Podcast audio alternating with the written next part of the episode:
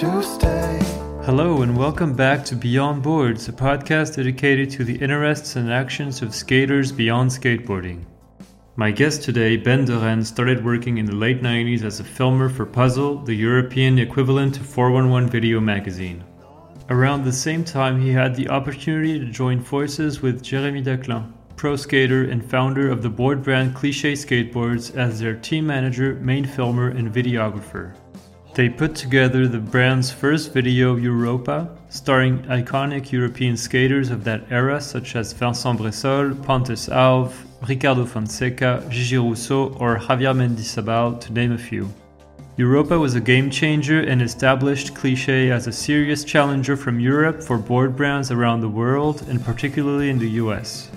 After Cliche, Ben spent a few years working at Globe Shoes and eventually left the skateboarding industry in 2008, right as the financial crisis was about to hit. He has since then used his marketing expertise in many different projects outside of skateboarding and is currently working on new projects in Villard de Lans in the French Alps where he lives with his family. So here's my conversation with Ben Doren. I hope you'll enjoy it.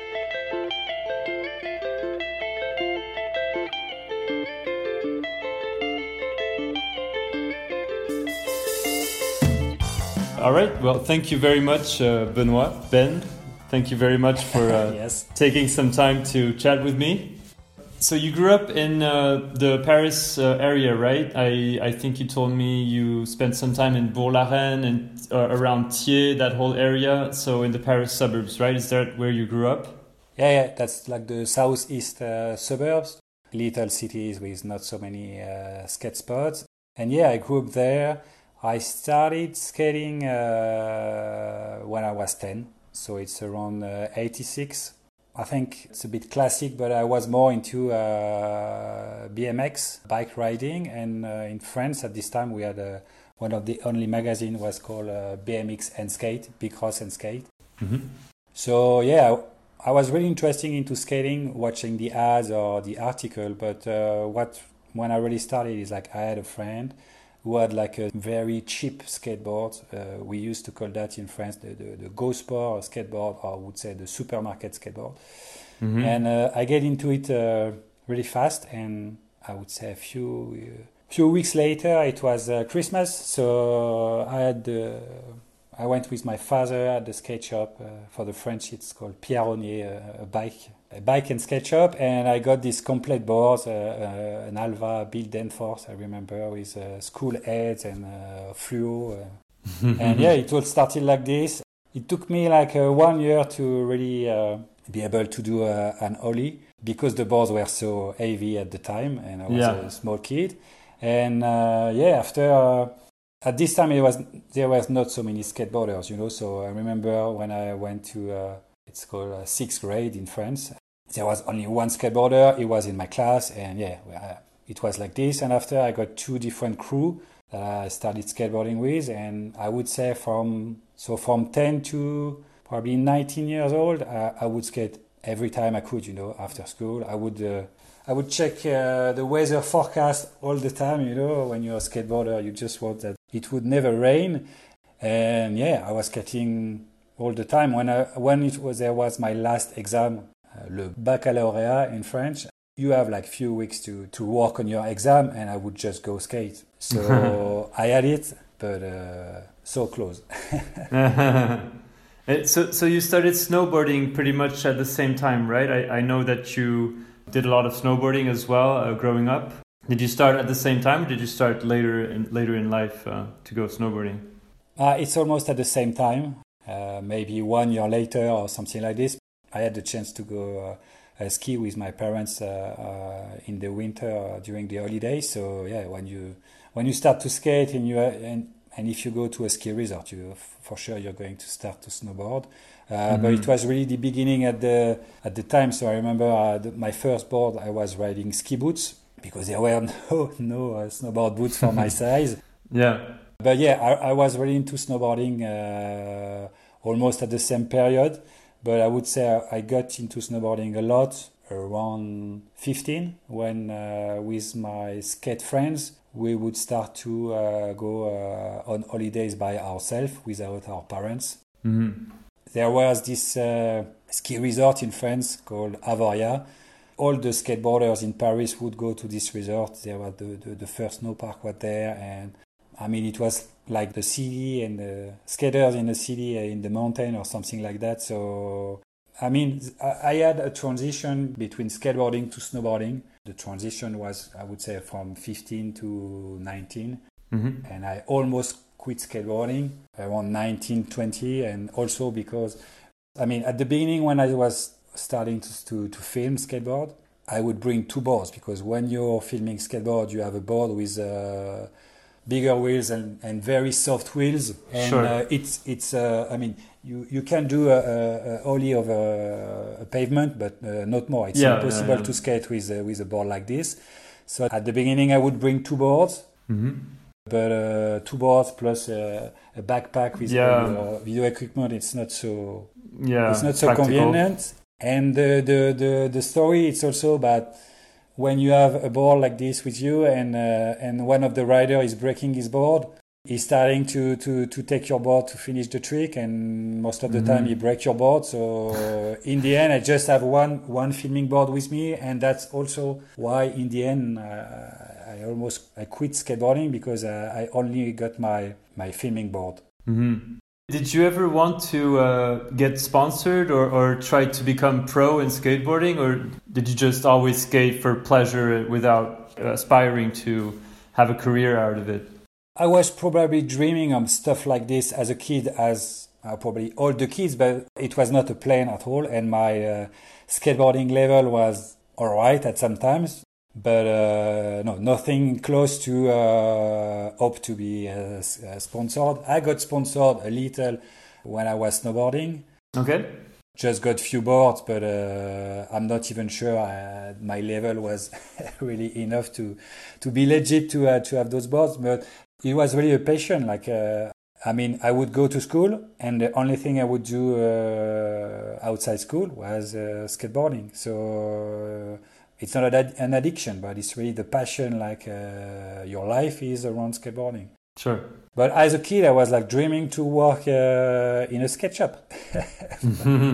we would go in Paris to a street machine, that uh, Yeah, famous, yeah. uh, Parisian skate shop, and yeah, Of you're a kid and you see the guy behind the, the counter uh, selling boards. I'm not sure it's the, the, the most interesting job.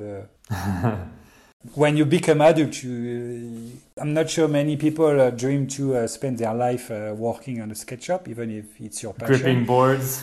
yeah. The, the- and uh, but uh, no it's all about passion and uh, nowadays when i look back at my uh, working days in skateboarding that's still what I, what I what i got in mind. That was a dream and i had this unique opportunity to work in my passion for 11 years. It's uh, magic Yeah, yeah, for sure. So uh, this is just a, a side question, sort of, but uh, uh, I think you skated a lot with um, a famous French skater called Marc Aziza, and he used to nickname you. Uh, I guess he still nicknames you King of Downhill. I was just wondering wh- how that nickname came, come about. Like, uh, what, what's the story behind that?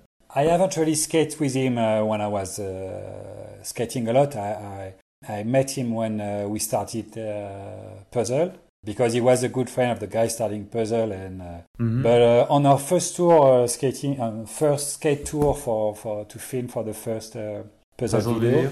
Mhm. we were in in Sweden in Stockholm. I think it was the end of the day. We were skating and filming with the locals, and uh, at some point we were like um, up a hill, and uh, the locals were just going to go down the hill. You know, uh, like you're cruising down a hill with your friends, and the light was good. So I just see this. I'm like, oh, that's a nice shot. You know, so. Uh, I just put the camera on and uh, I push like an animal and I'm following them and the, the the floor was really sketchy. So we were on the pavement, and at some point the pavement stopped, and the guys just like uh, went down the on the street. Okay. And when you're following uh, skateboarders, you're, you're filming uh, really close to the you're actually really close to the floor, so you're not as easy on your board as when you're skating. Uh, Yeah, standing straight uh, up. Yeah. Uh, yeah. and at this point, so I'm, I'm going really fast. The, the Mhm. shot is very nice. huh?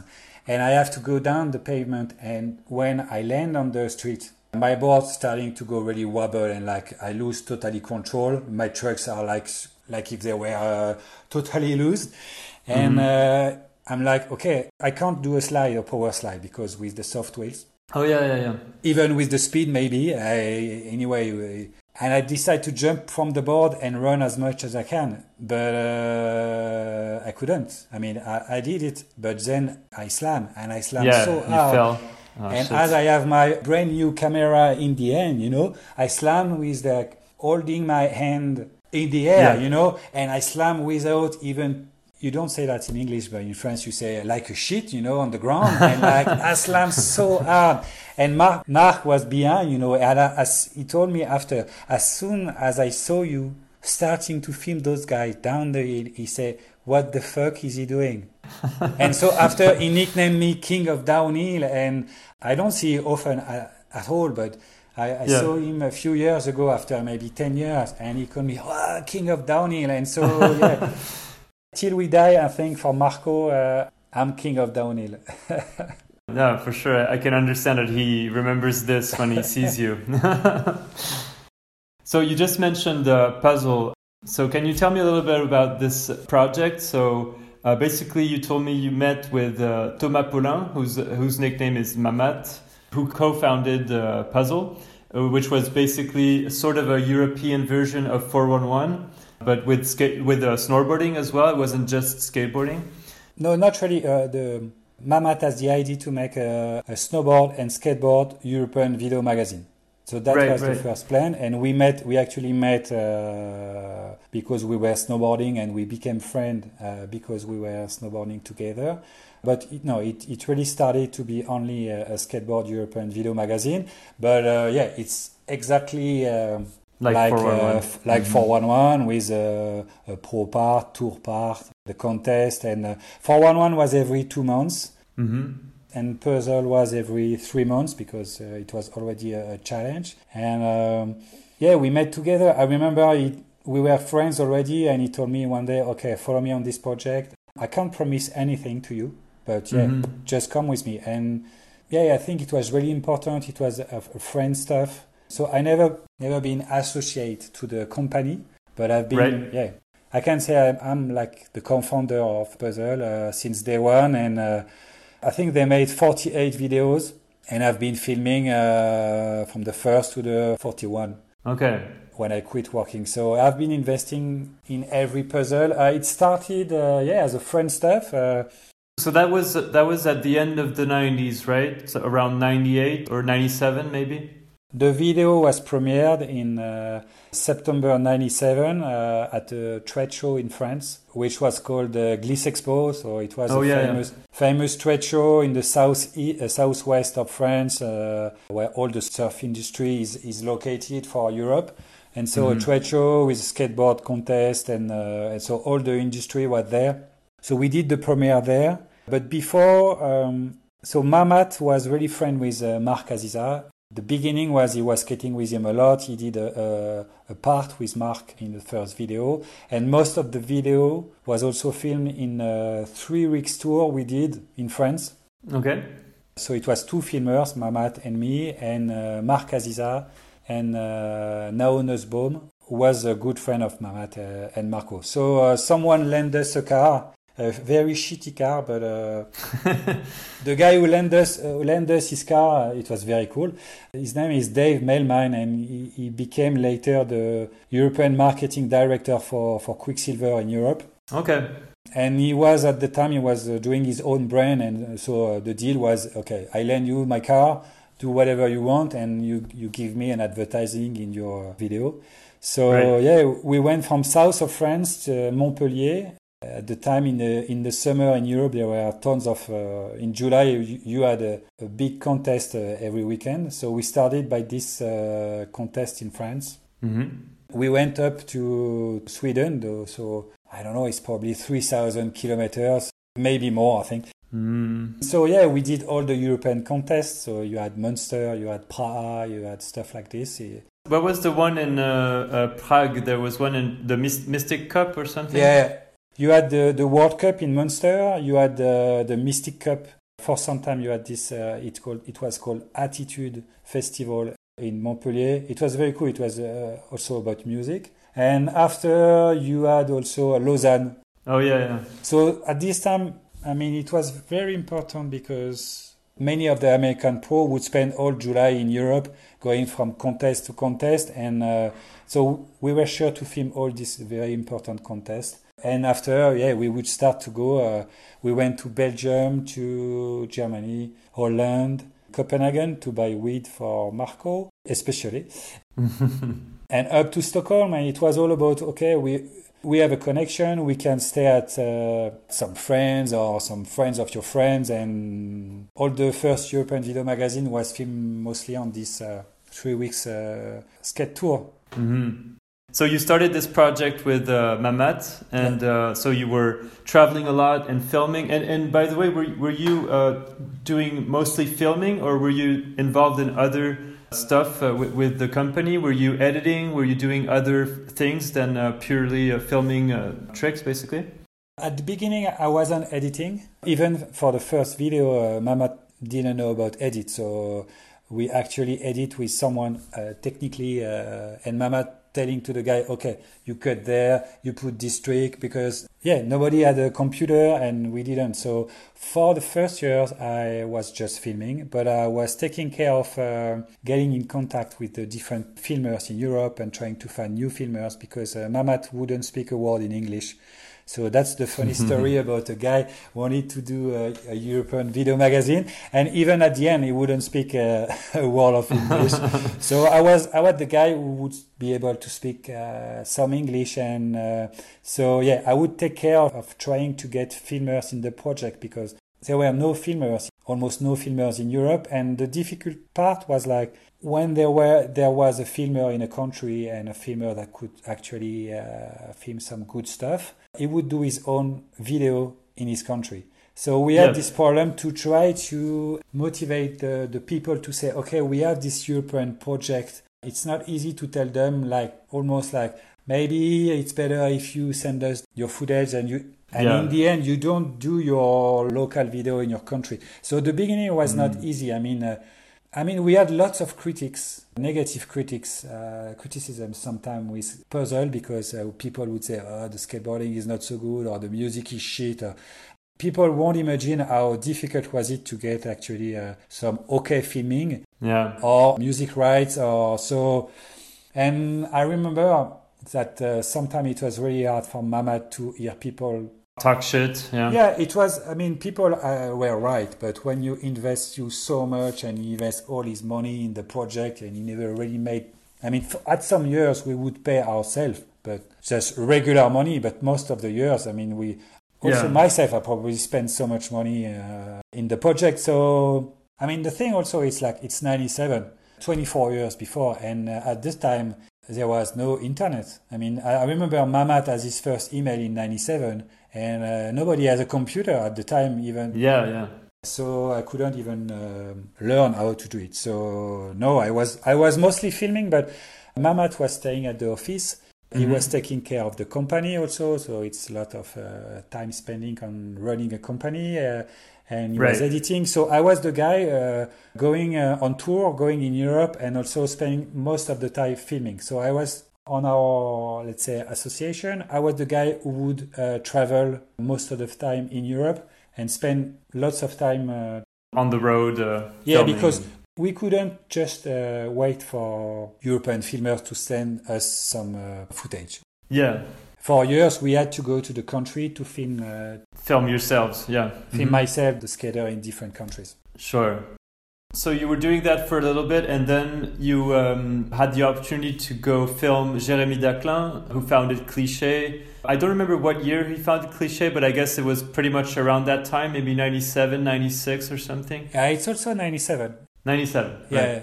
So you went to Lyon to film a part with him for Puzzle, right? That's that's how you first got introduced to Jérémy. Yeah, yeah. I, uh, I didn't know him, and uh, I had decided to film a part with him because he was such an important skateboarder in France. Yeah.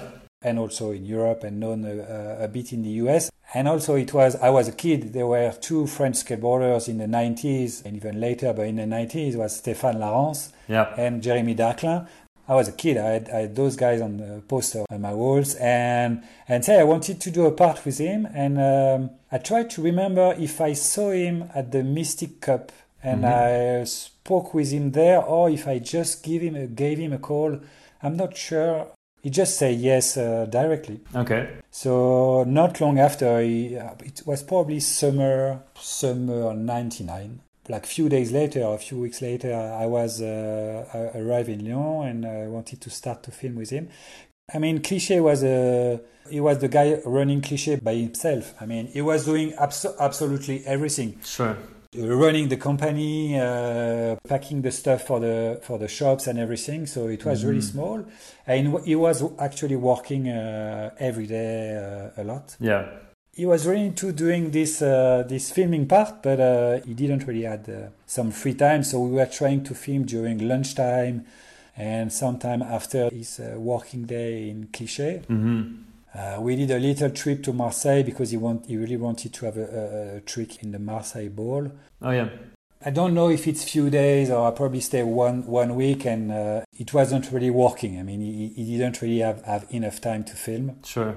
I can't remember if we spoke together or if he, if it's him who said, oh, I, don't think it's going to work. Hey, just tell me, ah, but uh, instead of filming me, uh, you should do the, the cliche skate video, just like this. So, I mean, at this time, there, there weren't, I mean, many filmers in France or Europe, but uh, we probably uh, had some good times together. I mean, Jeremy is, uh, is really uh, someone who welcomes you. I mean, uh, it's a very nice guy, you know, so he probably also see that uh, we were hanging out together and we had some nice time. So Right. yeah, it all started like this. Okay, yeah, let's go.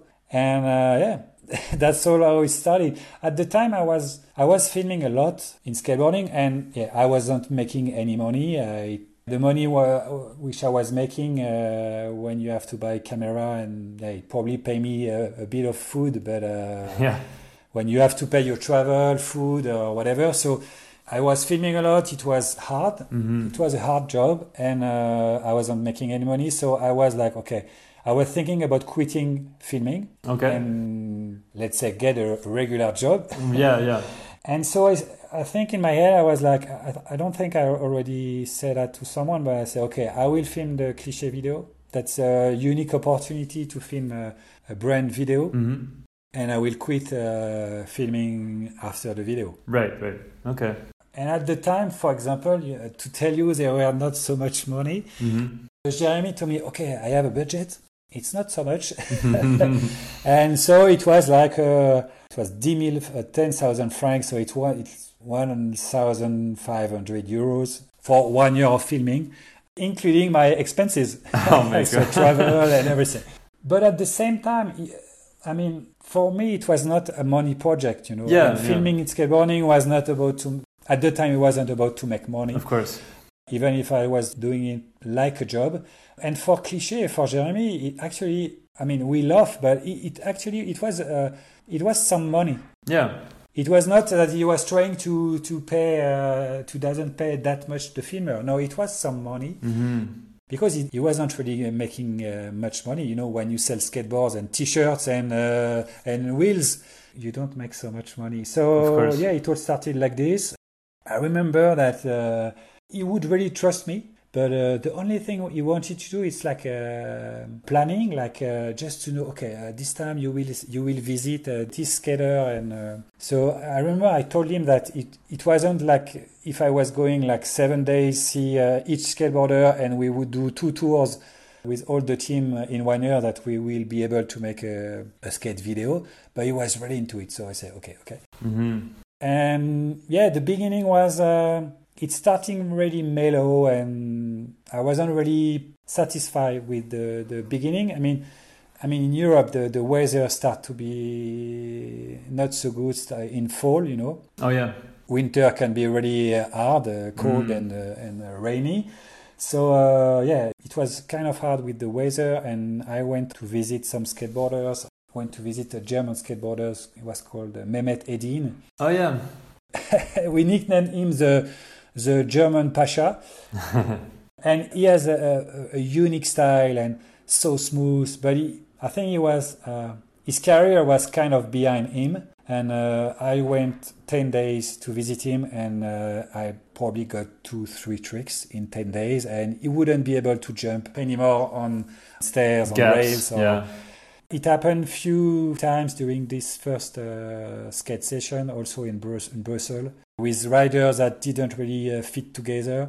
So the team at that time was uh, so because uh, Cliché was founded by Jérémy, who's French. Yeah. Uh, so there were some French riders. Uh, Gigi Rousseau was on the team. Uh, Nicolas Caron. But I think pretty much all the rest were from all over Europe, right? There was Javier Mendizabal from Spain, Pontus Alv from Sweden. I can't remember all the other ones, but like, uh, were all these people coming to Lyon to film with you, or were they filming where they were skating in their local countries, were their own filmers? How were you uh, uh, working with them, basically? I think there's, there are two questions Yeah. in your question. I mean, at the time, Jeremy wanted to make a European company for European skateboarders, pro European skateboarder, to be able to stay in Europe. That's right. So they don't they don't have to cross the The Atlantic. the Atlantic and try and try to, to get a visa by chance and try to hope to make a career uh, in the US. Sure. So uh, he wanted to help European skateboarders to uh, showcase them, and so that was his plan from the start. So he wanted it to be European, but he, it was still a lot about French skateboarder or French-speaking skateboarder. He's, it, you you would have uh, some French skateboarder for sure, a Swiss, a Spanish, a German. Pontus was wasn't in the uh, The the initial team. no, not even when we started really to film. Okay. And Jeremy was a nice guy and he would help so many skateboarders. So the team, it wasn't really clear who was on the team, who was, I mean, the pro skateboarders, I mean, the one who had a board, it was clear. The amateur, it was kind of clear, but between amateur and what we would call flow or shop, Yeah. a sponsor through cliche in the shop, uh, so that was that wasn't clear at all. So yeah, Jeremy would help so many skateboarders giving them boards. So um, actually, the video there was a selection, almost a natural selection when starting to film for the video, like who was able to film a video part hmm and who didn't want or who wasn't really able to film a, a video part because at the time you were you would get sponsored mostly because you would get uh, photos in the magazines Right. maybe you would do demos or sometime competition content skateboarders but it's so different to be able to have an interview with four or five tricks and maybe two sequences and be able to to film a three minute video part Yeah, for where sure. all the tricks have to be perfect Mm. because you can be a stylish skateboarder or even you could shoot a, a very stylish photo but the landing can be sketchy or you could put the end so it's very different it's i would say it's kind of easy to make a, an interview in a, in a magazine Yeah, yeah, yeah. But a video part, uh, yeah. to make a, th- a three minutes video part when you think a good a good trick is two to three seconds that's a hard job and so the team changed from the beginning when we started the video and when we actually had the premiere and that was a difficult time for jeremy Okay. because i mean Sometimes I, w- I would tell him that the difficulties I had with some skateboarders, and actually I, I knew he would see it, but it was difficult for him to admit that uh, he would probably had to stop sponsor the, some of the skateboarders. That was very hard for him, but it's actually how it happened, and uh, Mhm. I don't think anybody uh, that was in the former skate team, cliche team, had anger ag- against Jeremy because they would understand. I mean, they, Yeah. they wouldn't be able to have a video part, and I, I would say that's the deal in, in skateboarding. Well, yeah. I mean, you don't have a video part, you you're out of the team. I mean, that's maybe terrible, but that's the deal. And Sure. your other part of the question is going to visit someone seven days. It's going probably to rain two days. You got kicked off one day. You break his board. You don't get that much stuff. Well, yeah, yeah. So we would do some uh, skate mission. We would do a lot of skate mission in uh, Lyon, Right. in Paris, Barcelona, also in Brussels where uh, Geoffrey Vanov was uh, staying, and hmm basically where you could find good spot and where we would be able to uh, to stay because uh, there's no way we would be able to pay hotel or Mm. stuff like this. So we had the chance that uh, Alexei Zavialov was a, a photographer at the time and actually the Super 8 videos that you can see uh, in the intro on the cliche video Right. is a filming of Ag- Alexi and uh, and Jeremy, Mm-hmm. none of mine. And so the story is like, yeah, has two brothers. They were tennis player, like really, really almost professional tennis player, and they would train in Barcelona. So they had a, a flat in Barcelona. Mm-hmm. When they were not in Barcelona, we would be able to go in the flat and stay in Barcelona. So that was the perfect plan. And I mean, ba- the weather in Barcelona was perfect all year long. Yeah. The spots were perfect. And at the time, there weren't so many skateboarders. Yeah. I think But Barcelona wasn't as famous for skateboarding as it, it became more famous, I guess, after the probably early 2000s, after Europa and Menikmati and, and all those Yeah. videos. It was starting to be skated, but yeah, I think it's after the Europa and the Menikmati that the boom for Barcelona uh, starting. Sure. And so all the spots were um, not so much skated, so there were still a lots of tricks. I mean, we did skate some of some of the spots in the cliche video were not filmed before uh, we actually did it. When you're in the MACBA Museum, there's this very very long ledge. Oh, yeah. And I think Jeremy is doing a crooked. Uh, Gigi Rousseau does the nose grind or something, frontside nose grind. Nolly nose grind. That's still a very good trick. And JB, JB Gillet, who wasn't on the team, but Oh, yeah. Uh, back tail. yeah, he did its back tail. And this spot, you can you can't skate it. I mean, I don't know nowadays, but you can't skate it on daytime. Actually, we had to go online, and we didn't have any uh, lamp and generator as the the American uh, had at the time. So uh, we light the spot with uh, cars. So Wow. when you see the filming, the lights is not so good, and to skate it, you actually skate kind of in the dark. Yeah. So yeah, this spot it was really uh, three really good tricks, and uh, so we had the chance to be able to sometimes do. Uh, I mean, the Spanish skaters they would do uh, crazy tricks on their spot, but uh, Sure. we still did lots of tricks that uh, were not really done, and you would not get kicked off so much because there was not so many skaters at the time. The weather was perfect. You could go skate all the spot by subway, so you don't need a, a car. And I don't know, it's uh, the the life was so good. It was it was cheap to eat. hmm We could party. Uh, we could also party. Yeah. Important for skaters as well. Yeah, also. so as I was saying, the, the European winter is it's very difficult to, to Rough. film. Yeah. Yeah, it's rough. If uh, you could spend your winter in Barcelona, but we, we wouldn't be able to afford that. And we would also want to have a diversity Yeah, of spots and uh, locations and yeah. because yeah, w- one of the idea behind the cliche video was like, okay, we will try to showcase our cliche riders and to, I mean, it was humble. It's to show the world, but not to show the world because ah, they will show how good we are, but Yeah. yeah. to maybe see, okay, they are. It's not only about the US. You know, Jeremy, you know, at the time when you were a European skateboarder sponsored by a US brand, an American filmer would come three days, four days, five days in Europe, and you had to film your part in three, four days when the American rider would film one year Yeah. probably. So he, want, he wanted to change that, and the- the idea was also to okay, we will try to show all the diversity of skate spots because in the US at the time you would see sometimes the same skate spot from I mean at least the Californian skate spot. It was all the time the same skate spots, even if the video were sick. The skate spots were all the time the same. So we really wanted to try to film in very different location in countries. So that means we would not film a cliche video only in Spain because the spots were great and the, the weather were- was great. Yeah, yeah. So that means as I was really into snowboarding, I went from December to March. I went to spend the whole season uh, as I was doing in the winter and that was also um, a good break for me Mhm.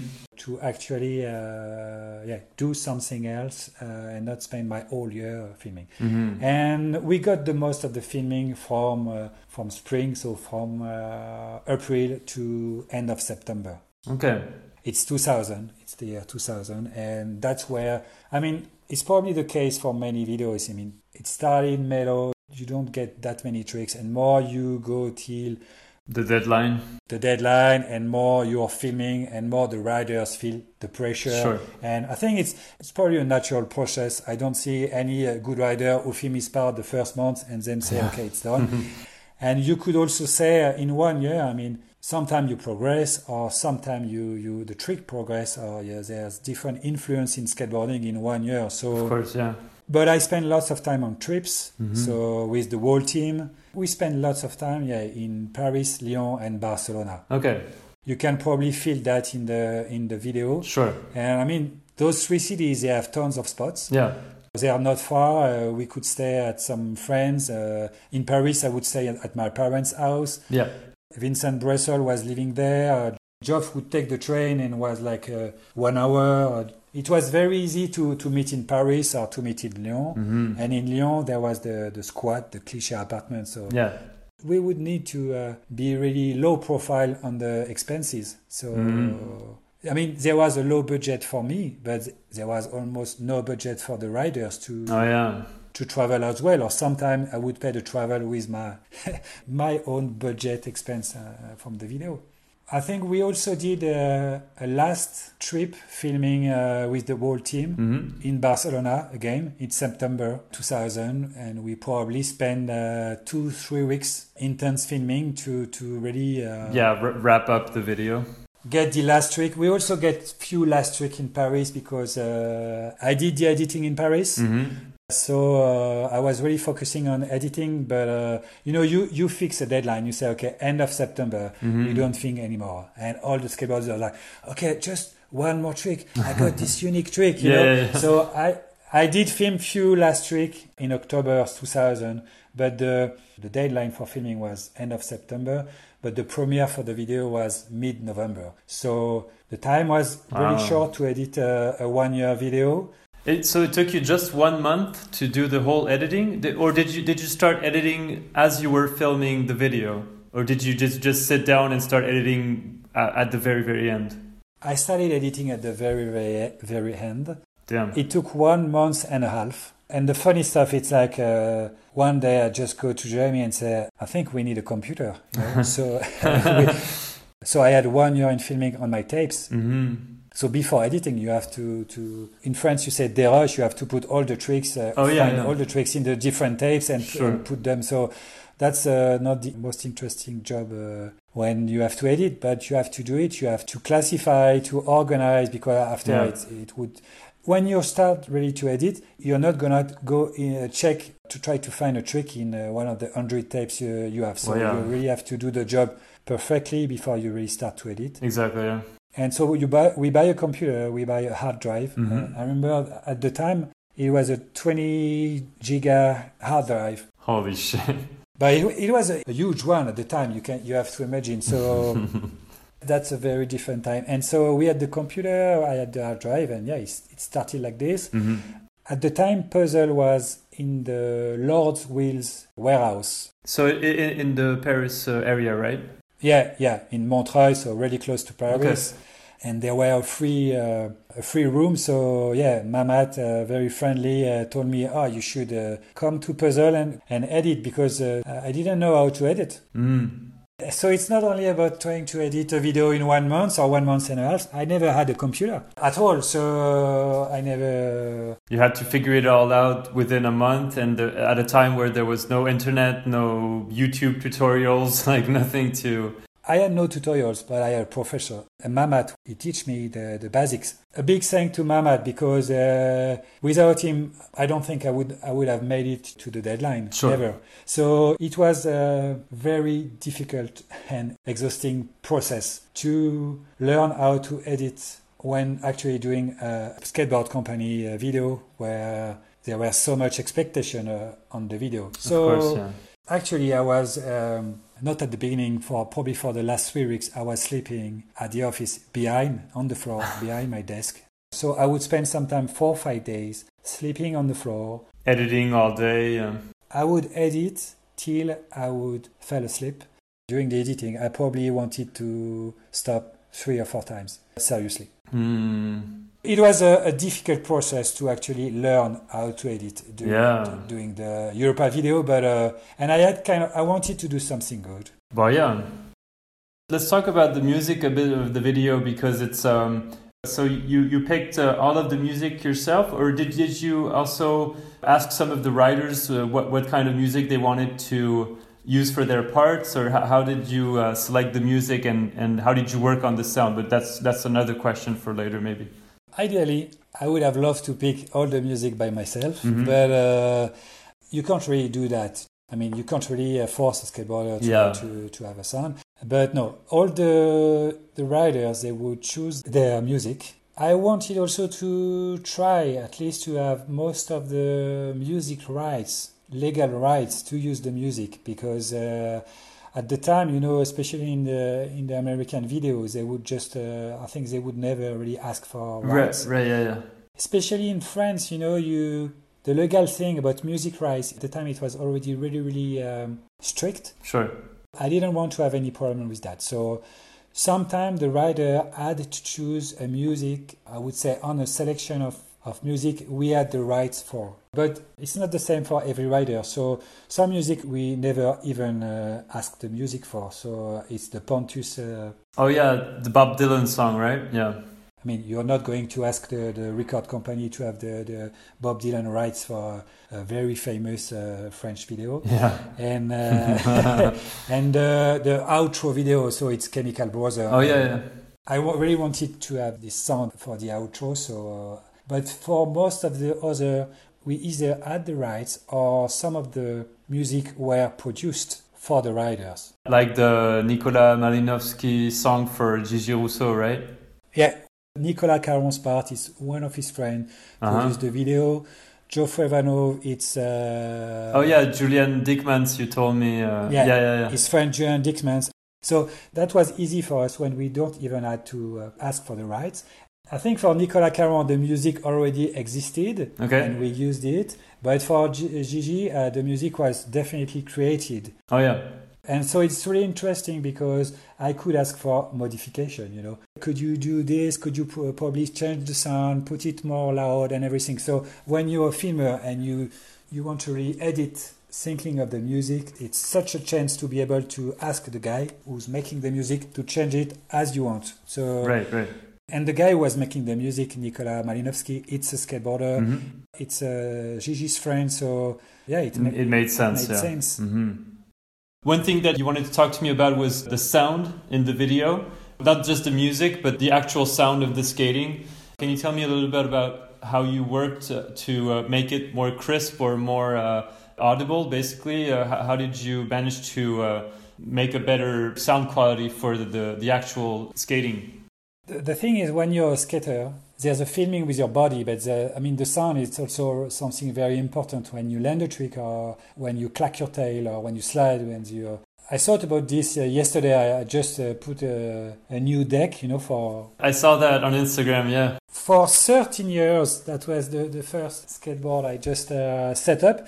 And yeah, when you're a skater and you have a new deck and the first ollie with a brand new board, it's like clack. It's like there's a feeling about the sound, I would say. Yeah. So the thing also is like we were recording with camera that would not record the sound with a, such a good quality. It was automatic recording. So also when when you imagine that the skater would clack the tail to ollie, an automatic system would say, "Oh, the sound is so loud," so it would down the size. Oh, okay, okay. And after, if there's a grind, the grind is actually the clack is bomb, and the grind is like Oh, it's ki- kind of like an autofocus, but with the sound, basically. Yeah. The time it has to adapt as the skateboard trick is so fast, the sound is not on the same level as it should be if you were recording on a poor level. At the time, you could also set up manually, hmm but I think there were no uh, sound plug, so you couldn't really check your sound live uh, when filming. Yeah, on the spot. So- yeah. hmm And the other thing, if you would record it manually, if it's too low or too high, you fuck the sound uh, also. So I was trying to modify the sound, putting some points on the timeline to uh, try to make that the sound is on the same level and also adapt the global sound of the skate hmm with the sound music. So it's a precise balance with just your rule about your ear that you want to hear the music, but you need to hear the sound. I told you that a skate video with no music, it's shit, Yeah. but at least it's better to have a skate video only with the skate sound. It can be Yeah. good. But if you have a skate video with the music and there is no skate sound, or it's so bad, so low, the feeling, the way you see the trick, the difficulty, it's totally different. Yeah. So Very true. I just have an example that Jeremy at some point is doing a feeble grind at the Conforama spot. Uh, it's the red. Oh yeah, yeah, yeah. Yeah, on the side uh, with the bushes uh, next to the rail, Yeah. right? Yeah, yeah. Islam in the bushes at some point. Yeah, yeah. And I'm filming a long lens, and I'm just next to a, a road with lots of cars. So Yeah. thinking that you don't have the sound, when you check the trick in your camera, there is no screen. So you check if the trick is good filming, good uh, landing with the rider, but you can't check the sound. So that's when a few months after I put the trick in the computer, that I say, oh, it's almost as there is no sound. hmm Hopefully, I could find a grind sound from another trick that was kind of feeling the same because it's a square rail, so it's not exactly. Yeah. And I found a, a good one. But um, the real change is um, Fred Mortagne was filming the Menikmati exactly the same year as we were filming the cliche video, sometime, Yeah. as we said, on the same spot. And the premiere, I mean, the European premiere of the Menikmati was happening in uh, Brussels, in Belgium, probably two weeks before uh, we did the premiere for the. for Oh, the okay. You saw it before you did the premiere of Europa. Okay. Just before. And I mean, you know, uh, it was a video we were waiting for long. It Oh, was yeah. filmed by Fred. It was in a cinema, so the sound quality was really good. hmm I never spoke with Fred about this, so I don't know if he actually did a really good work on the sound or if I was also impressed by the quality of the sound of the music plus the skate in a cinema compared to me uh, watching it on a small TV screen. hmm But uh, when I came back and I, I was finalized the editing, I probably spend uh, way much more time working on my skate sound that I was actually doing before, but I probably spent twice much time. Uh-huh. It's also probably what um make me be late. Oh yeah, on the editing. Yeah. Yeah, I'm sure it made a difference. And since this day, I spent lots of time with the skate soundtracks, working on them. To make the sound better. Yeah. Yeah. So you told me you, you had to edit the video for a full month and you were pretty much killing yourself doing it. And so the premiere arrives, so it's November 2000, right? Yeah. So you told me there was the premiere the same day as the opening of this uh, big store in France called Citadium, which is like kind of a big sportswear sort of uh, store, but with lots of like skate brands and um, stuff like that. So tell me a little bit about that evening and how you managed to finish the video, right, the, editing in the really final hours or even minutes uh, before the premiere. I don't remember uh, exactly, but I, I know that uh, Jeremy booked a date for the premiere, I would say a long time in advance. Mhm. A long time, I would say uh, probably two months in advance. Okay. And so, yes, a bit later, we discover that the exact same day, there is this uh, Yeah, opening. large store. Mhm. It's 6,000 uh, square meter store. Uh, it's a very famous uh, store in Paris where all the tourists in the world are coming. So it's Mhm. uh, it's a giant thing. They have so much money. It's uh, now it's called the Kering Group. It's like Oh, a, yeah. uh, a multinational. It's like a, a huge, huge company. So they have so much money and.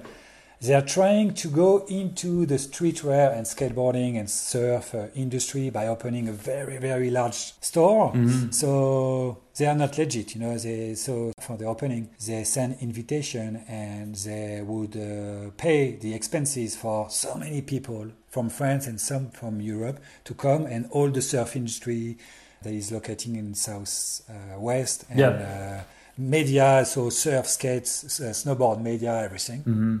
So all the industry is in Paris for this evening, and we are like, oh, we are fucked, you know, because even if people are would really be into going to the cliché premiere, some people would be because it's like you're going to a giant party with uh, champagne. Yeah, and yeah, like, yeah. uh, so, I mean, you can understand people are like, ah, Yeah, like, uh, because I mean. It's cool to see a video premiere, but we would do other premieres later, and people would know that. So probably, uh, if you go to the Lyon premiere uh, one week later, uh, Yeah. you can probably uh, go to this giant free party and uh, party like an animal. Uh, Yeah. So we are like really, we are not anxious, but we are. I mean, we find it. We find it's it's very bad for the premiere, you know. So, but Yeah. later on, this shop premiere is actually starting early hmm between 6 or 7 p.m. It's probably we also put the premiere a bit later on, so like 9 p.m. or 10 p.m.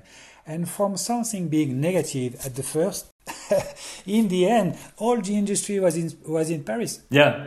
Even sometimes, I would say, France, people would have never traveled France, or people from the surf industry or the snowboard industry, you know, they would be in Paris. So in the end, it was so much positive, and we we made the premiere in a very large location. It was a cafe, a music concert cafe called uh, MCM Cafe. Uh, MCM was like a French or European MTV. Right. Mm-hmm. And they would do a concert and they would also record uh, live sometime for the TV. So they had all this crazy sound. Uh, and it was a cafe, a bar. You could put so much people uh, in it, probably uh, 2,000 people or something like this. Mm-hmm. So it was a chance to have all these. Uh, this crowd, yeah. It's not so good to drink so much alcohol, but uh, imagine when uh, people arrive around nine. They're already a little bit drunk and yeah.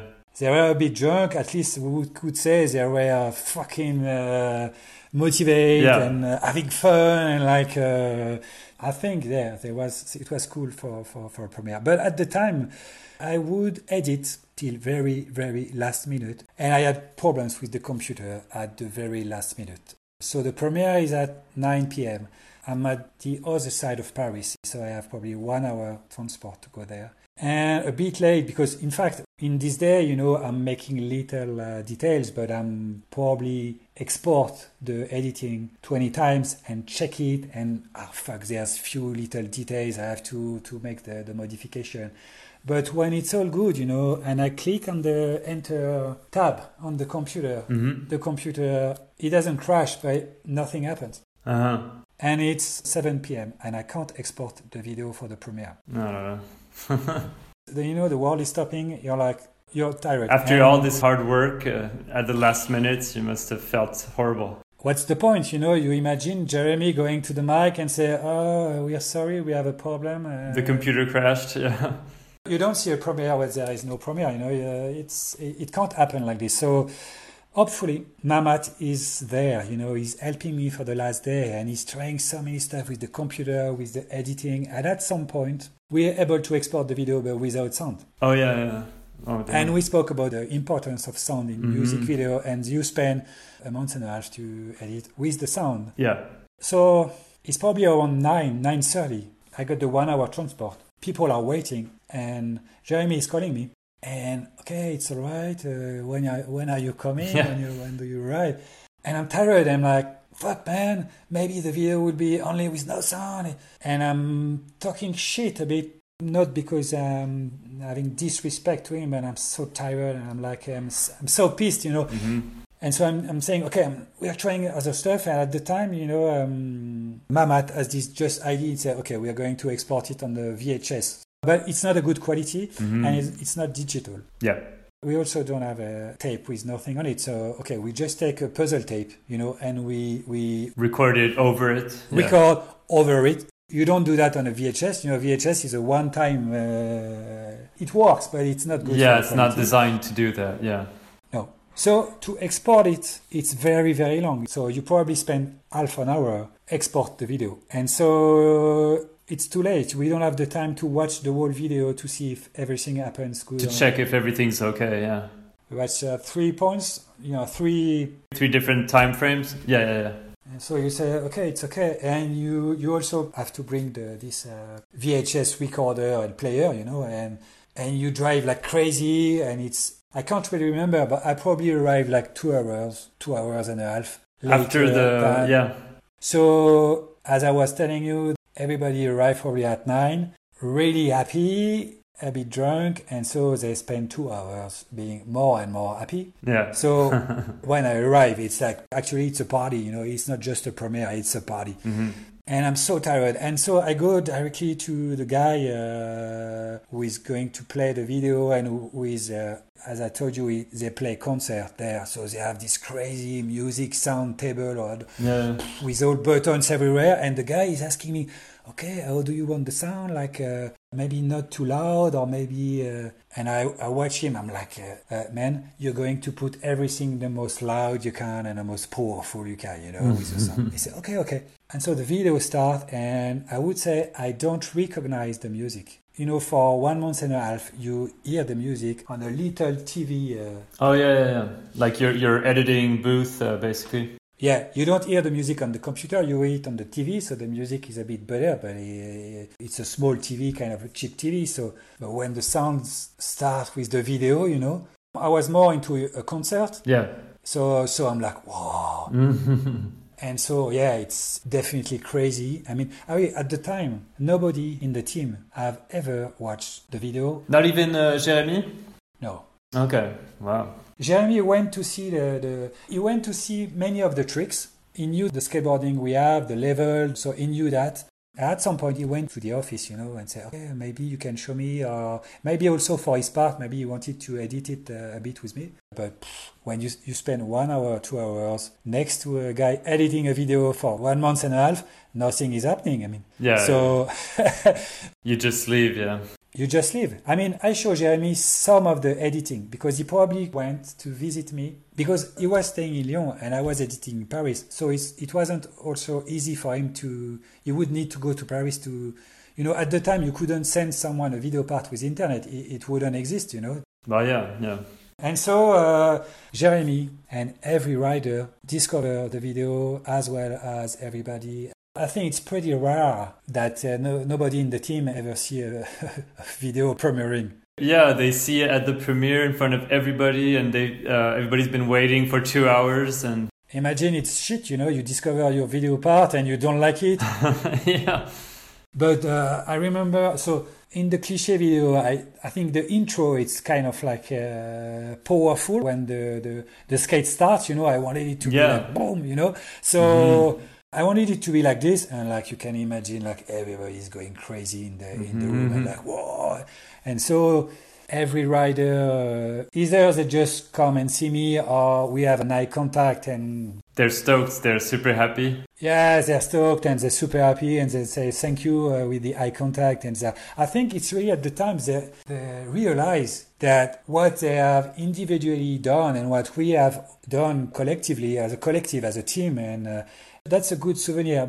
And it's funny because you know we we we record it on the puzzle. At some point, nobody stopped the video. Oh yeah. So after after the, yeah, the it, it went into the not directly, but you had some black, you know, for some time. And after the, the end of a puzzle video that was longer than the Europa uh, started, started, started again, I was also very anxious that actually the video would crash or Yeah, well, there yeah. would be a problem with the sound or because I, I wasn't be able to check the whole video. So yeah. when you think about all this together, it's uh, but I was still stoked, and uh, Jeremy was uh, yeah, he was very happy. He was uh, yeah, totally happy. I uh, that's that's a good souvenir.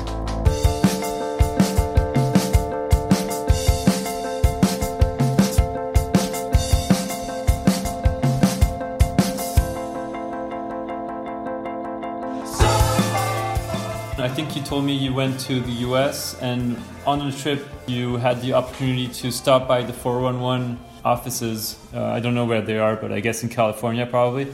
Yeah, And so you you had an appointment with Josh Friedberg, who was the like pretty much the, the founder of 411 or something. And so you sat down with him, and uh, uh, probably Jeremy was there as well. And um, you talked about filming a little tour section that would uh, go into a 411. Can you tell me a little bit about how that opportunity came about? the thing was like the so the video premiered in uh, mid-November. I think we probably had the first uh, tape and DVDs for Christmas. It was probably a, a goal or an objective uh, for the sales. And uh, in January there was this uh, big trade show in uh, in Los Angeles. I can't remember the name, but it's the, the The ASR trade show or something, or yeah, that's it. Good point. because when you're doing this video, I mean, the job is not finished, you know. So uh, for sure, you're going to send it to the magazine and everything, but you're sending your video to the US. It's uh, nobody knows about cliche. You don't even know if someone is going to watch the video. So So we went to Los Angeles for a few days for this trade show with few goals in mind. We really bring the cliche videos with us to uh, just simply uh, go to the booth, you know, uh, to the brands and meet the magazine and give the, the video in hands. Mm-hmm because it's not only about the media, you know, but it's good also to uh, if you give it to a few pro skateboarder and they watch it and they like it and they speak about it to someone else, maybe to their shop. And we were also trying to find a distributor for Cliche. Okay. Not on, for the video, but uh, th- uh, for the boards, uh, the products. Yeah. yeah. We found one, a small one, so it never, at this time, it never really uh, went big, but uh, yeah, yeah, at least we found one. And I have this idea in mind to, to go and meet uh, 411 because I don't exactly know when uh, it came to my mind, but I think that was the next step to be totally legit, to be to really have the credibility and be a skate company, a skate brand that everybody know. It wasn't only about making a really good video; you needed to be on 411. Sure. Yeah. It's hard to imagine for people, for maybe the young skater, uh, what was 411 at the time. And sometimes, not like puzzle, but sometimes people were a bit, especially during the years, have negative critics with 411. But uh, you were sure to have a part in 411, a pro part as a rider, or a company part that everybody, every skateboarder in the world, or at least every shop owners in the world will know about your brand. So yeah. I had this in mind and I don't know, I can't remember, it's a long time, if I had previous contact with 411. Before you went there? Or if we just went to the office like this. Okay. And yeah, I think I told you it was Josh Friedberg, but uh, it, it wasn't Josh Friedberg. We met Colin Kennedy. So Colin Kennedy, it's a filmer, a really good filmer. Who... Is he the guy who made uh, Skate More, the DVS uh, video? Right, that's him. Right. So in the end, we went to the office. I don't know why, but we are in the US with uh, Hugo Liard. Oh, okay. It was a friend of us, but I don't know why he's coming. Uh, and also maybe uh, it's just for the French or the Lyon scene, but uh, with Ben Gonsolin, it's Ben, the oh, owner yeah. of uh, Wall Street Skate Shop, right. a famous yeah. shop in Lyon so we are in the US and we go all uh, with Jeremy also at the 411 office and, and I don't know, I'm like a kid, you know, we take a picture with the sound and Colin Kennedy is very nice. I don't know how, but he already saw the video and like it. Yeah. And um, I thought it would be more difficult to convince him to have a tour part, so to have a cliche brand doing a tour, filming a tour, and having a, a part in the 411. So yeah, the deal is done, and and we go back in France and. Um, thinking about this tour, it's almost like the cliche video for me. Filming this part, I know it's a unique opportunity. I know if we make it uh, not so good or just an okay part, it's almost as if we failed. Yeah. So yeah, I put lots of energy, and uh, we do a very long tour. So we do a three and a half weeks tour mission with almost all the team and uh, we go in Spain mm-hmm. because of the skate spots and because of the weather also to be sure that we are going to have nice weather, nice lights. Be sure to be able to maybe skate every day. Mm-hmm. And at the same time, it's the same deal. We want to show new spots because we know we will impact some of the people because there is good skateboarding from people unknown and on skate spots never seen. Mm-hmm. So we go in Spain, we start in the Basque country. We travel to Madrid also after, to Sevilla, to Malaga, and back to Barcelona. Okay. It's a long tour, kind of uh, tiring for everybody. It's very hot, very, very, very hot. Look, it's good to have good weather, but when it's 40 degrees, 40 degrees. Yeah, complicated. So we end up in uh, Barcelona. It's uh, it's easy. It's also starting to be famous spot, but because I think it's it was really important to have never seen spots, but also spots that started to be known internationally. It means okay, you do this trick on this spot. Wow, that means something. Mm-hmm. So I think the cliche tour in the 411 was quite good. There was a very positive response and, and reviews and uh, from people. Mm-hmm. And it was kind of a confirmation that what we did with the Europa was not just a, a one shot. Yeah, yeah. And I was very happy that at the time, 411 they did, they were doing six video a year and each year they would do a best of Oh yeah. The best of uh, what was in six video, and for example, you had one pro part, and you probably had one or two tour, mm-hmm. and we were selected in the best of nine. So cool. that was uh, big uh, recognition, yeah, acknowledgement. I wasn't expecting this at all, so we did a very good job. Yeah. So you did Europa, then the 411 segment, and uh, a little bit after that, you had the opportunity to go work at Globe. So can you tell me a little bit about how they approached you, or how how did this opportunity happen for you, and uh, what exactly was your job over there? Were you doing the same thing, basically, being the team manager and uh, and a filmer, or? It's like quite the same job. I worked with a contract for Cliche for two or three years. Mm-hmm. After that, I went back working with Puzzle because Puzzle Right. Video at the time was they had way more budget and uh, it was kind of the years where I mean Europe was booming and Puzzle also was a way to show the European uh, talent. So there Yeah. were a lot of exposure and the video was uh, something going huge in Europe Yeah, yeah. Not only the company uh, video. And Globe Shoes, they, they were doing this huge contest in Melbourne each year in the, it's called the Rod Laver Arena. It was always around February when it's the summer. uh, Yeah, summer over there. It's right after the tennis tournament, you know, there's Oh, yeah. four uh, large tournaments. So you can imagine it's like in France, it's like the Bercy. Uh, Yeah, yeah. So it's a huge contest, and at the time they asked me to come and film to cover the contest for Puzzle. I mean, Globe asked us to film for Puzzle also because they are about to start the European headquarters for Globe. Okay. At the time, I just hear also before I go uh, in Australia for the contest, I knew that they are about to start the European headquarters. They are looking for a team manager to Mhm. start the Globe European team. They have a strong ambition to do a, a real European team. Mm-hmm. So I go there and uh, it's so crazy because they are doing like uh there's a two three days competition and it's a two three days of party. They pay you everything in bars, in clubs, in um, and at some point I'm at the restaurant. You know, is uh, everything is is free. The, the restaurant is booked only for Globe and skaters and journalists and everything.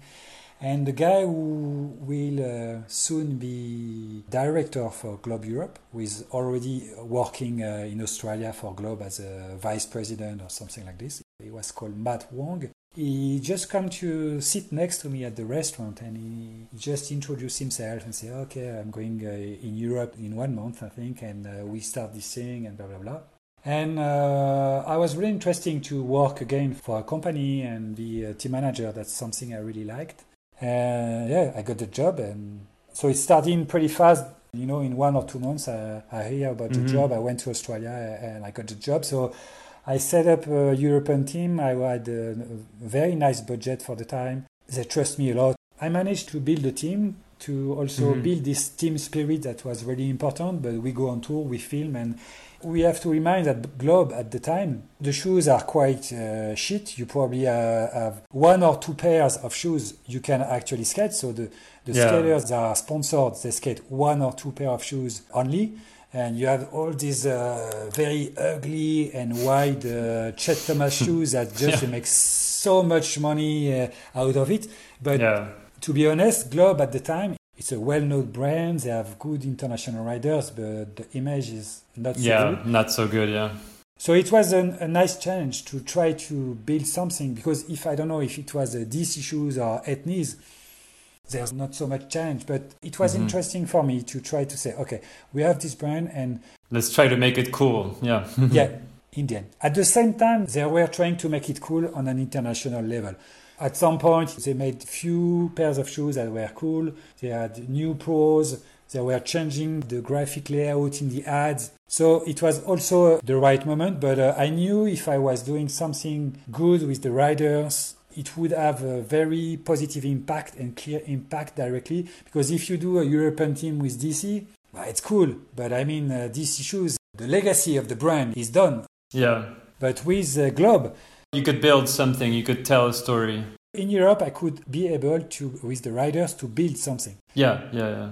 And to make a change with distributor, with sales, and with kids seeing, oh, make, in the end, it's a European team, but oh, Globe is cool. Yeah, yeah, yeah. That's how you buy a skate product, you know. It's uh, oh, it's cool. Oh, Yeah. the image is cool. I was able, I think, to just put one uh, guy on the team. It's Jan Kliewer, Oh, yeah, yeah. who I already put uh, on the Cliche team. Yeah. And I was always so impressed about Jan, you know. At the time, the technical trick with nollie frontside route when nobody was doing it on rails and and he was powerful and stylish at the same time. Yeah, he had good style, yeah. And the two times, for Cliche and for Globe, I had to convince him a lot. At the time for Cliche, he was just starting to be pro for a, German Mm-hmm. brand with his friends, and uh, it was hard, but I was very happy to convince him to join Cliche. It was good for the German market.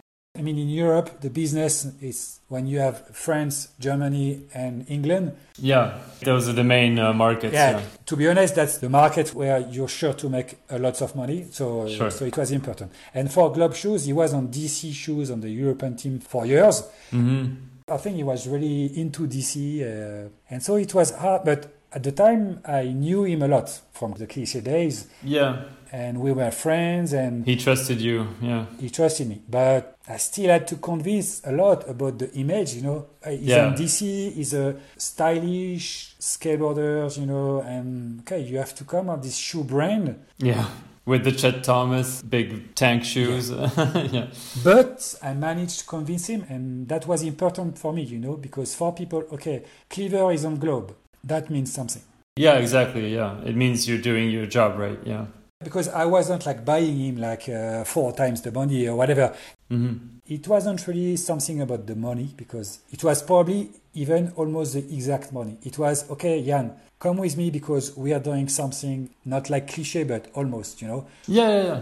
We are doing tours, we're doing good stuff. I have some budget, we're going to film. So Mhm. I'm sure for the people, some of the in the skate skin are in Germany, you know, okay, Kliewer is on Globe. If such a rider is making this move, immediately that means something for the brain, you know. Sure. I mean, it's uh, yeah, yeah, yeah. if you have a very uh, stylish uh, American skateboarder joining, uh, it was probably the, the, the case for Appleyard, you know. When he went to Globe, yeah. hmm I can't say uh, Kliewer is the German Appleyard, but there's some similarities. Yeah. A good skateboarder, a very stylish one, and a skateboarder that is, I would say, a lot respected Sure. And with very smooth skateboarding. So Yeah. maybe Kliewer was my uh, Appleyard. Your Apple. And so I, I've been working for Globe for four years and a half. that stopped in 2007 or 8, around there, right? Yeah, that stopped 2008. It's funny because I can't remember so much some dates, but I know I've started in April 24 and I've stopped September 28 because it's not only stopping working for Globe, it's uh, quitting Skateboarding. the skate industry. It's like my decision, difficult decision to stop working in your passion. Yeah. That's a very, very difficult one because in 2007 I got separated. We had a child together and he was uh, very young, he was three years old. I knew if I wanted to grow in my career in the skate industry, I would need to go in the south. I mean, either go to uh, the Globe office or change company, but Quiksilver, Billabong, Globe Shoes, so many, because the surf company, I mean, that was also them who had the money to be able to do Yeah. European team or pay people, you know, Sure. Or go to capital city in a large city in Europe. So in fact, Yeah. I would need to move. And the deal was with my ex-girlfriend. Okay, so I end up having my son with me one week every two week. hmm Which is not obvious because sometimes you know the father you know they have like one weekend every two weeks, but uh, it was really important for me. But the deal Of was course, like okay, either the mother or me. If someone leaves Lyon, he can leave, but without our son. Mm. I mean, I knew I would have to quit skateboarding because I would not be able to move from Lyon. Yeah. I couldn't, simply couldn't imagine that. And at some point in 2008, my boss, James Appleby, it was very easy to work with him. He Mhm. trusts me so much. He was a fucking nice guy, like a pff, incredible guy. And he left to Amsterdam to work for Sole Technology Oh, yeah. Okay. as marketing director or sales and marketing director. And so when he announced that to the whole team, everybody was sad. hmm In my head, I say, okay, Time to leave. Yeah. time to leave, time for change. And so I needed to find a job in Lyon. I did work for Cliché. More time was on the job, and there were no other opportunity to work in the skate uh, industry in Lyon. Yeah. I wasn't also planning to keep filming or by myself. Yeah. So yeah, I stopped working in my passion. It's terrible decision. Mm. I had the opportunity to work for four years in digital communication agencies. Yep. The first day I arrived, I think, at the job, my new boss just talked shit to me like uh, she was very angry like, because at some point she gave me two more projects. I had already lots of projects to deal with. You know, I was project manager, and I just come to her. I remember and say, uh, probably can't do these two new projects. And she said, uh, nobody ever say me no. First day, man, you you quit your job you quit your passion and you arrive this first day and at the time i had a kid and i just bought an apartment one year ago so you're fucked Yeah. i mean you're fucked you can't Yeah, you, you can't just quit the job. Uh, yeah. Ah, it was terrible terrible like uh, Oh my god, yeah. but uh, i learned a lot it was interesting it was tough i had an interesting salary and i had responsibility and i learned so much I think in my whole career, all the time, I've been learning so many different jobs, but sometimes with um, difficulties. It's kind of the same as, uh, not exactly the same as the editing the, the cliche Europa, but. Uh, yeah. And then after I went from 2012 to 2018, so six years, I went. I worked for two very large companies, like a French company called Groupe Seb, who has like 25 brands in the world, 25,000 employees at the time, and they make like uh, 4 billions turnover, I don't know. So it's a very large company with 6,000 employees in France. So you're coming from the little brand, little company. You're coming from Jeremy, uh, one man uh, company uh, Yeah. with his uh, artistical way of uh, managing a company to uh, Two different worlds, yeah. and uh, after that, I had the opportunity to work for a bank, yeah. Crédit Agricole, right? Crédit Agricole. So it's a large French bank, but it's also almost an international uh, banking group. Yeah. I jumped on this opportunity also because I could be self employed. I was working every day, but I was uh, invoicing them. Oh yeah, you weren't like employed. Uh... Yeah, I was unemployed. Okay, yeah. I'm not someone who, who is uh, really after money, but I could make so much money. Definitely crazy. Like probably three to four times what I was making uh, in my good years in skateboarding. Mm. But uh, at some point, when you add a very large bank and IT department, it's like uh, probably one of the most boring uh, areas. so, Yeah. and at some point, I went to my wife and said, when I go to working at Crédit Agricole, I feel like I'm going to jail every day. Yeah, that sucks. Yeah. I was getting also 40. You know, it's the kind of the crisis of the midlife. Oh, yeah. Yeah. My father died from a cancer Oh right, yeah. in six months, and yeah, you you mix all that, and at some point you're like, uh, What the hell am I doing? Yeah. yeah. I told me I want to do something I want to do or I like again. Yeah. And at this time, I'm on holidays and I got, you know, a job alert. I think it's a digital and customer relation manager for a ski resort in France called uh, Les Arcs. And so I'm like, I'm so psyched about the job. I just uh, make an application, but uh, rapidly, uh, in fact, I'm, I'm a bit over um, experienced and Yeah. probably my expectation, even if I make some efforts, would be too important for the salary. So I made the application directly to the marketing director. She was very interesting uh, right away, and after she told me, no, uh, it's not going to be possible. Mm. For sure, for a few days, I was depressed because I was like, okay, this is the thing I really want to do. It's like working for the promotion and the marketing of a ski resort. That was my goal. And it took me a few months. Um, I worked a lot. You know, I remember I was working like uh, early in the morning. I was working after my day job at uh, Crédit Agricole. And Oh, yeah. uh, I made it and I found a job in a village and ski resort in the French Alps. Uh, it's called uh, Villard de Lans, and that's where I still live today. And I was like deputy director for promotion, digital, also like a sales service to book your holidays for the tourist office. So that was really interesting. But shit happens because um, the touristic uh, industry, especially in those uh, ski, ski resorts. resorts, they are really linked to the city council. And last year there were uh, elections. Elections, yeah, yeah. And uh, mayor and the city council changed. And uh, when you are those kind of responsibilities, uh, usually they kick you off. Oh yeah, yeah, okay. And they made it. so they gave me a check, but it was not so easy. So I've been working for three years. It ended in January. So of this year, right? So so about about a year ago about a year. And if I want to keep on in this new industry, I have to move again my family because I went there for one job. So when you lose this job, yeah, there's, there's not much left to do. Yeah.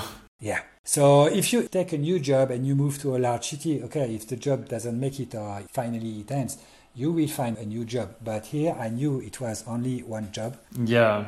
So there's two options. Either I'm keep on working in the touristic industry and especially around ski resort, mm-hmm. or I'm also working on the different kind of projects so to again do something different. Yeah.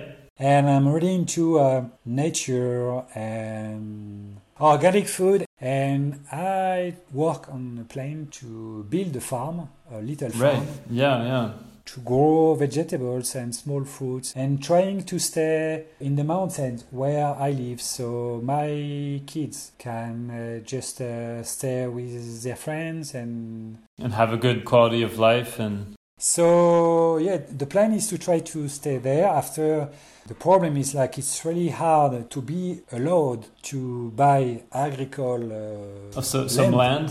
Yeah. I'm trying to buy some these days I know if I'm allowed to buy them. The deadline is 15th uh, of December. So if I have no news till 15th of December, I can buy the land and the house. That's a so cool project. Yeah. Even if it's going to be so difficult because we are in the mountains, so it's hard to grow vegetables, but uh, I would say that's again that's something no that's something I'm passionate about and that's something that makes sense. Sure. Even if it's hard, I know every day I'm not going to ask myself, Why am I doing this? Yeah, yeah, yeah.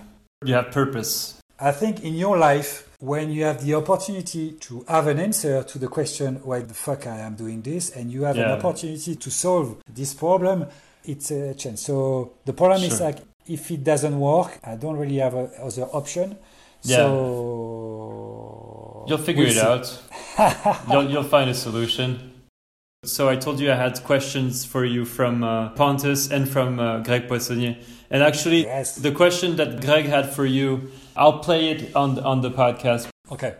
Salut Ben, ici Greg. Écoute, hey Ben, this is Greg. I hope you're doing well. It's been a long time. So Quentin has reached out to me to know if I had a question for you, since you're going to be interviewed on Beyond Boards. It will be nice to hear from you. So here's my question. After your departure from Globe Dwindle, you transitioned into a very different field. And I was curious to know how skateboarding might have helped you or not in this new career path. Thanks. Talk to you soon. So, Greg Poissonnier was uh, my guest on episode four, I think, of this podcast. I listened to it. I was really pleased to listen to it. Greg was uh, the French team manager for Globe. He was hired not so long uh, after me. Mm-hmm. I think working in skateboarding and also being a skateboarder, but I have to admit, I really um, discovered it when I was working. When you work for communication, marketing, not only skateboarding, but let's say surf, skate, and snowboard, there's no really difference between the brands and the, let's say skateboarding, the skate decks, skateboard decks, even if there's at the time there were a few different manufacturers, there's no different technology. Yeah. So basically, it's about the marketing. Yeah, absolutely. You have to try to be different or to be noticed because mm-hmm. you don't have to be different. You have to make sure people notice your brand. You have to be legit you have to build the brand uh, marketing on a long time. Mm-hmm. You know? Mm-hmm. It's easy to have lots of money and build something, but um, if it's up and downs, only the company that are doing the right stuff on a long time will always um, have benefits and uh, will Sure. not lose. Uh, You need a consistency, basically. Yeah. And the other stuff also it's about like uh, create content. So it learned me all that because nowadays everybody is doing that. Mm. It's about content creation, it's about community, it's about brand marketing, it's about Mhm. whatever. But in fact, all the brands they are doing that. Not only in I don't think about skateboarding. Yeah. yeah. uh, All you know, they are yeah. doing brand Mhm. marketing and like content creation. But in fact, we were doing that 20, 25 years ago and even before at this time because that was how we were doing the marketing, the promotion, the brand communication. So that's why I kept trying to use and probably also the something about project management. Mm. For example, when you organize a tour for two weeks, you book everything. Uh, I thought about when I was organizing, planning tours, that I had the image in my head about missing a train or missing a flight. hmm And all my plane, everything I, I had uh, You had been working on. for the day is coming, it's fucked. It's totally fucked because I was optimizing, so everything is so tiny. So, Yeah. you know, there's no spare time, and you don't even have the money to buy new flights or new train or whatever. So Mm. I remind something else. It's also about the management. Mm. It's very simple and it has something to come with one of my nickname. It's to manage something. You can't either be the best mate or the general or Oh yeah. you know the dictator. And one of my nickname was general. I think it's uh, Bressol, Geoffrey Vanov, uh, who were making uh, fun of me uh, with that. I told you I was pushing the skater, but actually I wasn't really at all um, a dictator or general. yeah, yeah, yeah, yeah. Of course. But you know, I trust them. If they were making errors or mistake or whatever, I was really um, okay with that. Mhm. But they knew that at some point, if we had some job to do, like a demo, like a, a video pass, like a shooting, like a whatever, we had to get the job done. And it's probably coming from this. It's like it's a general. It's like okay, like now it's a, there's no joke anymore. We, we Yeah, are- let's stop fucking around. Uh, let's get down to business. Yeah. You know, it's so easy when you're a manager, if you have no pressure for result, to be the best friend. You know, it's so easy. You know, you're like, okay. Mm-hmm. And it can work to be the general, the dictator, but uh, on the very short term. Yeah. So it's something interesting. It's more subtle, more complicated. How I'm always in my job managing uh, teams of employees after skateboarders, and also something is like if you're able to manage skateboarders, you're probably able to manage every kind of employees. I'm sure. I say that because I love them, but ah, f- So, okay, very last question from Pontus. I'll just read you what he told me, and uh, you can you can pick something to talk about. He Okay. said, "Ask him about his party weekends in Chamonix. Ask him about fighting the Arnette surf manager inside the camper van on a surf skate trip to Lisboa." I totally forgot about this one. okay, and he said, "Ask him where all the raw tapes went." I imagine he means the raw tapes of uh, Europa. But I, I guess the Arnette surf manager thing seems uh, interesting. So if you want to tell me about that, now, just just quick. I never been partying in Chamonix, but what it means is like I was a lot into partying. And Okay. sometimes with Nicolas Caron, we were go to uh, not the typically skate bar, but it was fun for us to go in real nightclubs and meet nice girl and not only go to the skate bar with the, the bunch of dudes, yeah, mostly dudes and two three girls at the time. I think now it's changing, but you know sometimes you know that's that's what the cliche day is. Sometimes I'm like, Yeah. okay, maybe we can go in classic bar or nightclubs to really meet meet girls. You know, we talk to some women for a change. so that's why I think, and he says Chamonix for the famous spot or whatever, or maybe the mountain. wow, the Arnette surf manager. It's like I totally forgot about this story, but Jeremy was sponsored by Arnette, a sunglass company, and right, right. we did a crazy uh, trip on a camper van. Mhm. But uh, we were not sleeping on the camper van. We had hotels. uh, They paid everything. So we had some filming done for the Cliché Europa during this tour. Right. I think I remember it was at a gas station. The guy was an asshole. I'm not someone fighting, but at some point, uh, if you're going to piss me a lot and you even want to fight, maybe it's going to happen. But uh, we did crazy parties. Uh, in Lisboa, there were a plane in the city, like a, a plane that wasn't working anymore. Oh, yeah, and they made, okay. they made a bar in the plane. and I think I, I don't want to, to tell too much about this. And the, and the, the raw tapes, um, Pontus, they are probably in Lyon, the tapes. Maybe Junior, who was a filmer for Cliché also, but uh, I Mhm. hope I will uh, get the, the tapes back. Yeah, that would be cool. I'd love to see some uh, some more footage from that whole uh, whole time. Uh, there's not so much footage left. For sure, we everything we filmed. Uh, Went into the video. hmm I just want to say thank you very much, Benoit, for uh, Okay. speaking with me for quite a bit of time. yeah, I had a great time talking to you, so thank me you too. so much. Me too. You know, it's uh, the souvenir. It's Yeah.